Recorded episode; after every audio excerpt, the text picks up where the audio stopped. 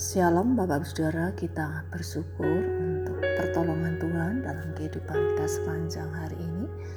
Kita bertemu kembali di Renungan Malam Senin pertama September 2022. Mari kita tetap memperhatikan relasi kita dengan Tuhan agar di dalamnya kita bukan hanya semakin mengenal siapa Tuhan kita, tetapi dapat menjalani hidup ini sesuai dengan yang Tuhan kehendaki. Sebelumnya mari kita berdoa. Bapa yang di surga kami berterima kasih untuk penyertaan pertolongan Tuhan dalam kehidupan kami sepanjang hari ini. Tuhan kami rindu untuk mendengar Tuhan berbicara melalui kebenaran firman-Mu ini. Berilah kami hikmat agar kami dapat memahami dengan benar apa yang Tuhan kehendaki untuk kami lakukan dalam kehidupan kami. Berbicaralah ya Tuhan, kami siap untuk mendengar. Dalam nama Tuhan Yesus kami berdoa. Amin. Mari kita memperhatikan dari kitab 1 Yohanes pasal 2 ayat 27 hingga 29. Demikian firman Tuhan. Sebab di dalam diri kamu tetap ada pengurapan yang telah kamu terima daripadanya. Karena itu tidak perlu kamu diajar oleh orang lain, tetapi sebagaimana pengurapannya, mengajar kamu tentang segala sesuatu dan pengajarannya itu benar. Tidak dusta dan sebagaimana ia dahulu telah mengajar kamu, demikianlah hendaknya kamu tetap tinggal di dalam dia maka sekarang anak-anakku tinggal di dalam Kristus supaya apabila ia menyatakan dirinya kita beroleh keberanian percaya dan tidak usah malu terhadap dia pada hari kedatangannya. Jikalau kamu tahu bahwa ia adalah benar, kamu harus tahu juga bahwa setiap orang yang berbuat kebenaran lahir daripadanya. Ketika orang percaya memiliki pemahaman yang benar tentang Allah, maka ia juga mengetahui bagaimana berperilaku berdasarkan pengetahuannya. Firman Tuhan mengajarkan supaya kita tetap tinggal di dalam Kristus, memiliki hubungan dengan Kristus, karena kita mengetahui bahwa Dia adalah Allah yang benar dia yang memimpin untuk hidup dengan benar, menolong kita mempersiapkan diri menyambut kedatangannya. Tuhan pasti akan datang. Untuk menyambut kedatangannya, kita sebagai orang-orang percaya sudah seharusnya hidup di dalam Kristus, tinggal di dalam Dia kita akan siap hati menyambut kedatangannya jika kita senantiasa berjalan di jalan Tuhan. Hidup benar karena kita telah menerima kebenaran bahwa Dia adalah Allah yang benar. Dia telah memberikan teladan hidup yang benar.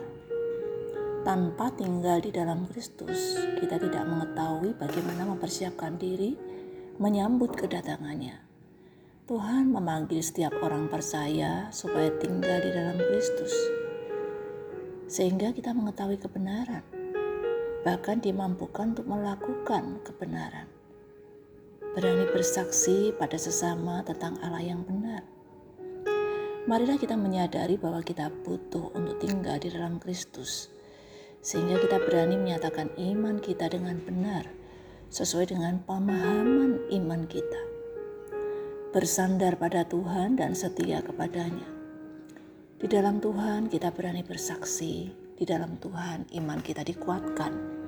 Di dalam Tuhan pula kita memiliki pengharapan dalam menyambut kedatangannya. Di dalam Tuhan kita menerima pengajaran yang benar. Di dalam Tuhan pula kebenaran itu dinyatakan dan diberitakan. Di dalam Tuhan kita mendapatkan pengampunan dosa di dalam Tuhan, kita memiliki pengharapan yang pasti. Orang berdosa mendapat pengampunan dosa, memperoleh keselamatan di dalam Kristus. Mari kita berdoa. Bapa yang di surga, kami berterima kasih.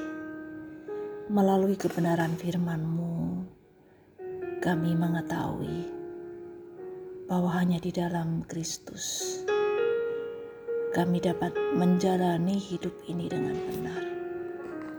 Bahwa di dalam Kristus kami dimampukan untuk mengerti dengan benar bagaimana mempersiapkan diri menyambut kedatangan Kristus yang kedua kali.